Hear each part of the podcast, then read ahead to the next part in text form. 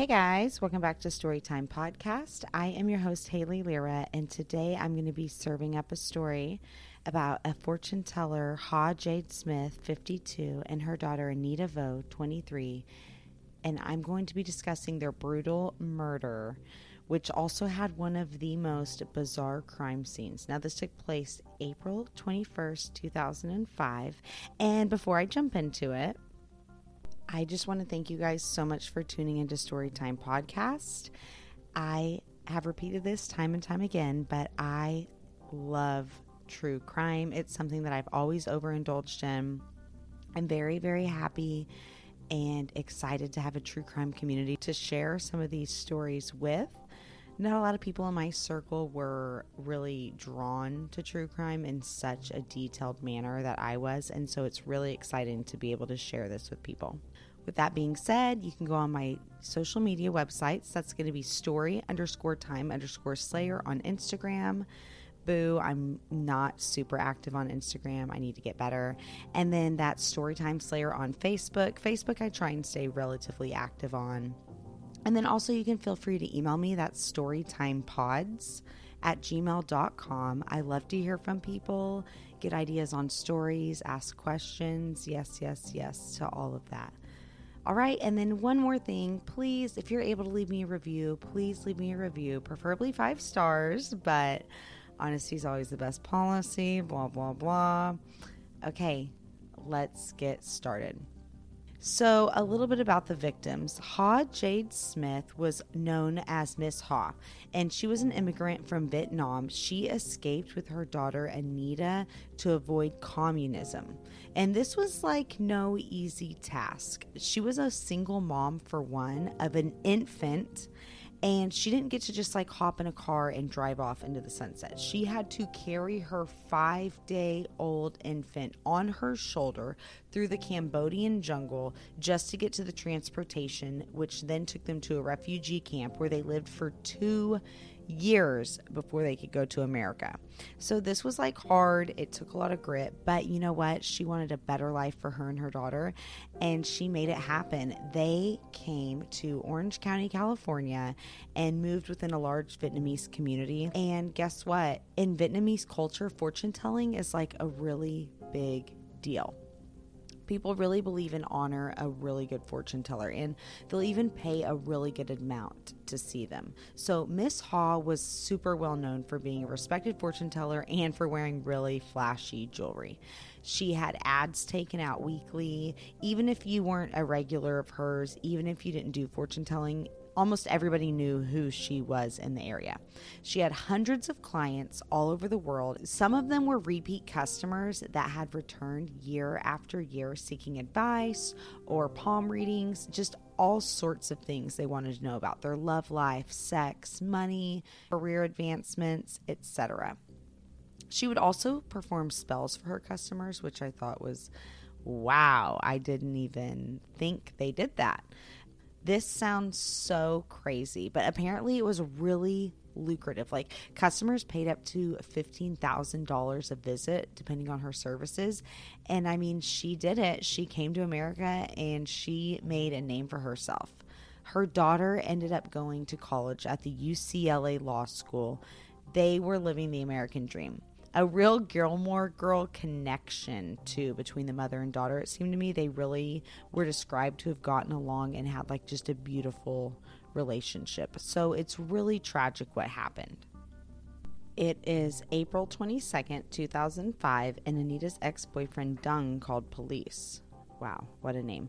Okay, so they had dated for six years. But he, for one, was not approved of by Miss Ha. She caught them in bed together, apparently, and she basically forbade Anita from being with him. But Anita was in her early 20s. So he betrayed her. I think he cheated on Anita, and he'd really been trying hard to win her back. So he had dropped off Anita and Miss Ha some sandwiches on the porch like I said, she didn't really like him. So I think that's probably why he didn't knock or try to come over or be in contact with Anita via phone. But later he stopped by their house and he found it really odd that this food was still on the porch and their small dog was in the backyard. Apparently, the dog was just never outside alone ever. Like, they never just put the dog in the backyard for a minute. He decides he needs to call the police for a welfare check. And he really, really wanted to call them because neither of the women were answering the door. Police arrive at the scene, and inside they find something that they really weren't expecting. For one, the house was completely ransacked. The house is upside down. And then for two, both women were already deceased. The crime scene looked really ritualistic and bizarre because, for one, remember, she's a fortune teller and she had a bunch of candles lit that were giving off a red hue. I don't know if they were in red jars, but it had a very ominous vibe to the apartment. Secondly, both the women's faces and hands had been completely drowned in white paint. Like, the cause of death was not drowning or related to the paint. The paint was poured on after the women had already been deceased, but it was very odd. So the women both had looked to have bled out from several stab wounds. A lot of the wounds were actually defensive wounds because they did fight back their attackers. But they ultimately died from being stabbed to death and bleeding out. So sad. They both were stabbed approximately like 15 to 20 times each. The mom, she looked to have been bowing over in prayer, almost like she's kneeled over on the ground. She's sitting in a kneeled position with her head bent over and her arms extended away from her body on the ground. This was just overall a bizarre crime scene. It almost looked occult and investigators were so dumbfounded as to what happened to these women and why. Because, for one, Miss Ha had bars on her windows and locks on her doors that were totally undisturbed. There was no sign of forced entry, so this must have been someone that they let inside. Like, they didn't understand why white paint was poured all over the women. It was very confusing. They needed to figure out who would do this. Naturally, they look at the ex boyfriend trying to win Anita back, given the fact that the time of death was ruled as happening the day before, though. He had a solid alibi for the day before he called police, so he was completely cleared. I think it was confirmed that he was working during that window of time. Okay, next they discovered that she had been robbed before, Miss Ha. She was assaulted in 2001 and robbers made off with $372,000 in cash and jewelry. Could this be related? That was their next thought. Could this be related? They were able to rule that out, actually, that this was an unrelated crime. And they were going as far as to see if the white paint held any Vietnamese or occult significance that could help solve this case, possibly. Now, they did find that white is symbolic of mourning or passing. They wear this rather than black to Vietnamese funerals. And they also found that white paint was used for Vietnamese theater. And it just had several little possibilities of what it could signify depending on how deeply you looked at the situation. So it was obvious that the paint was poured on after they died, though. This is something that we do know. And the investigators start looking around. Remember, the house has been ransacked. But the perpetrators actually overlooked a substantial amount of money zipped within a vacuum bag. In this vacuum bag was $64,000. Um, inside the kitchen coffee pot, they also found a large amount of hidden jewelry. So, as far as physical evidence goes, they find that, which I don't know so much as the money and jewelry because it was Miss Ha's would be evidence as much as potential motive. But as far as physical evidence goes, they do find two knives inside of a plastic bag that are instantly believed to be the murder weapons. I mean, for one, these are like steak looking knives, and for two, they have blood all over them. I guarantee this is one of those like shit show amateur moves where they just didn't mean to leave the knives. I mean, they even put them in a bag like they intended to carry them out, I'm sure. So, according to an episode of this in Cold Blood, this made investigators think that this killing was actually impromptu and it was not premeditated. Um, so they decide they're going to send the knives to the lab and see what they get from that. Further within the home, they actually found a bloody footprint on a towel in the restroom. like the perfect imprint. All they needed was the actual foot and they could match it. So there was also a blood mixture in the bathtub water. This indicated that the person showered there. This was evidence they took a shower. They stepped on the towel with their bloody footprint and then they showered. So it was impromptu, but the person was comfortable showering there, which is so weird to me. Unsure what the paint actually signified and having no suspects, the police were going through her neighbors and her clients next. And this was supposed to be grueling. Because she had over 250 that were worldwide. They also need to look at who would benefit, did she have any enemies, etc. During this investigation, it's kind of crazy, but the handyman shows up, the apartment handyman, and it's really common for people to return to the, like a crime scene as an onlooker. So you can imagine what people thought when they see this like disheveled handyman show up and he's asking a bunch of questions about the crime and he just so happens to have white paint all over his boots. Remember, the victims mysteriously had white paint poured on their hands and their faces. So they immediately are suspicious of this handyman. For one, he was a building maintenance man, so he had knowledge and access. And then for two, he had white paint all over his boots. For three, he had his hand wrapped as if he had a gash or a cut on it, possibly from hitting himself during a stabbing, maybe. Not to mention, he also got along really well with Miss Ha, and he even had a spare key to her apartment. So police immediately decided they have to question him. He denies, denies, denies. Tell them that they got the wrong person. He got the cut while he was working, and the paint he recently used on a job site. So he must have just spilled some. They ask him if they can actually run a paint comparison, and the handyman says yes. Oh my gosh, I would have been so nervous to let them run a comparison, even if I was innocent. What if it was the same paint? No way. Okay, but it wasn't the same paint. Um, it did make sense for him to have paint on his boot. He was ultimately cleared, and that sent them back to square one. So they're looking through the client list, in which totally felt endless to them, almost grueling it was going on all day. She had 250 clients coming to and from her apartment. But a week into the investigation, they get a phone call from a bank. And apparently, someone was using Miss Ha and Anita's credit cards, and they were slowly warming up and making larger and larger purchases with them. So, police actually get surveillance of the credit card swipers at a Target and they can see it's an Asian woman and a man. And that's really all that they had. They had to just sit and wait for her to swipe it again so they could know her next location. With the credit cards, whoever stole them, they booked a trip from Georgia, like the state Georgia, to Orange County, California, under the names of the victims. Wow, that's so ballsy. So, under Miss Ha and Anita's name.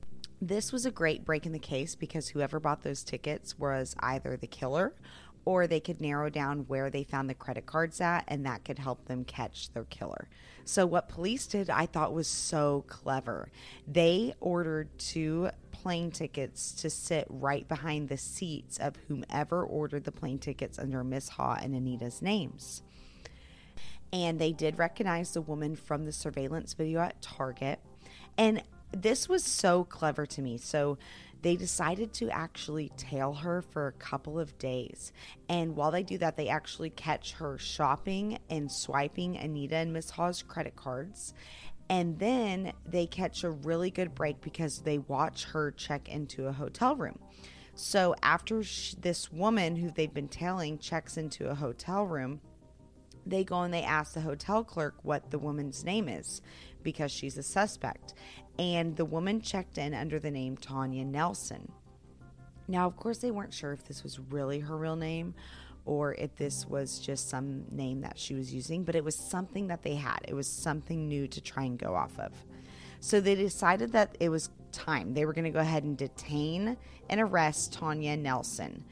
Upon doing this, they were actually able to search her hotel room where they found more credit cards belonging to Miss Ha and Anita and um, some other things that could have possibly came from her apartment. Like there was a trunk, but Tanya refused to answer any questions and she immediately wanted a lawyer. Like she was not playing. To buy time, they initially arrested her for identity theft and credit card fraud just while they beefed up their evidence about the murders.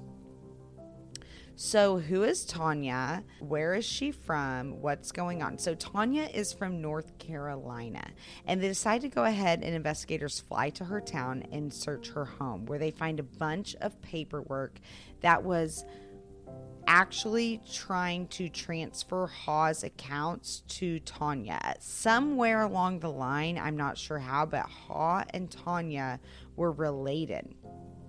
So this is going on be- beyond credit card fraud. They also see on the date that Ha and Anita were killed, Tanya had written horrible sin on her calendar. The best thing they found, though, was a boarding pass for Felipe Zamora to Orange County just a few days before the murder. So Felipe, Philip, Philippe is actually how you say his name, Philippe. Okay, so he lived by Tanya, and so police went to go see him like immediately. And he said that he'd known Tanya for years, they were just friends, and he did decide to go on a trip with her to Orange County. Okay, why? So he denied everything for a really long time. And then investigators just simply asked, Why'd you kill her? And Philippe just sort of gave it up. Now, I say this really casually. Some accounts say that he'd been at the police station for a really long time. But he just sort of claimed that Tanya actually knew a really deep, dark secret about him See, Philippe was married with children, and if I'm not mistaken, he actually paid Tanya for sex once. I'm I'm not sure, but the whole secret is that Tanya found out Philippe was a closeted homosexual.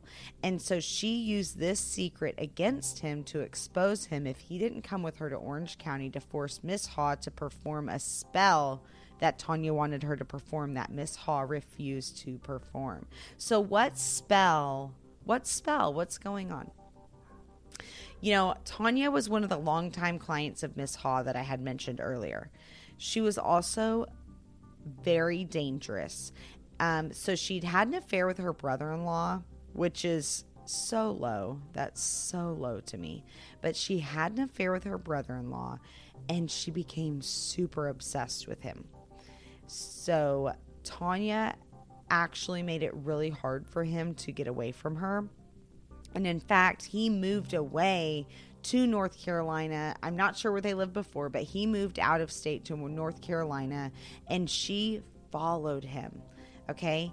And like one time, this is after he moved away from her, she broke into his house.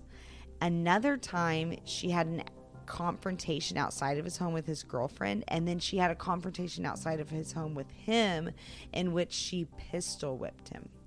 Okay, so she's like batshit crazy. Well, Tanya actually went to Miss Ha's and asked her if she could cast a love spell to make her ex brother in law fall in love with her. When Miss Ha refused, Tanya decided that she was just going to make her do it but she still couldn't make her.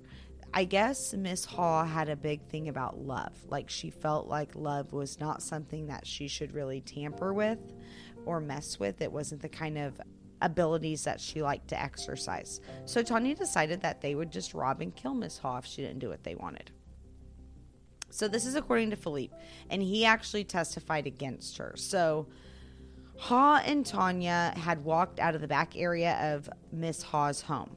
And they were walking into the kitchen when all of a sudden Tanya just yelled, Grab the knife. Okay, so this immediate alarm this immediately alarmed Miss Ha. So Felipe did as he was told. He grabbed the knife and he just began stabbing Miss Ha. Like that's so crazy to me. Okay, so then they hear Anita, who by the way, they had no idea that Miss Ha's daughter who was in college, they had no idea that she was even home. So Tanya quickly grabs another knife and she just begins stabbing and attacking Anita. after the murders, he says that Tanya decided that she was going to shower, and that was actually her footprint in the bathroom. They then began going through the house, totally ransacking it, turning it upside down, and during that time, Tanya went and sent Philippe to go get the white paint. He actually went to Walmart, which I thought was odd, but I guess where do you go to pick up paint after you killed someone? Walmart's got everything. So he blindly did as he was told. He was like, "Oh yeah, sure. I'm not going to go get help. I'm not going to tell anybody. I'm just going to go get some white paint at Walmart." And when he got back, he actually put a towel over Miss Ha's' face, a black towel, before he proceeded to pour white paint all over her and Anita's face and hands as Tanya instructed. They were able to arrest both of them with the evidence they'd collected, and his story 100% corroborated the evidence that they'd found. Um, the bloody footprint was an exact match, so that was a great piece of evidence. So Felipe Zamora ended up pleading guilty to the murders, and he was sentenced 25 to life. And he actually decided to flip and testify against Tanya. Now, Tanya did not speak during her trial. She was found guilty and she was actually sentenced to death in California this story's so odd to me because it's got all the elements. It's got fortune telling. It's got um, someone who clearly is a danger, Miss Tanya. It has someone who was easily manipulated, Philippe Zamora, and it's just really sad to me how all these pieces had to go together for this to happen. Anyway, guys, thank you so much for tuning into Storytime Podcast. I will be back next week.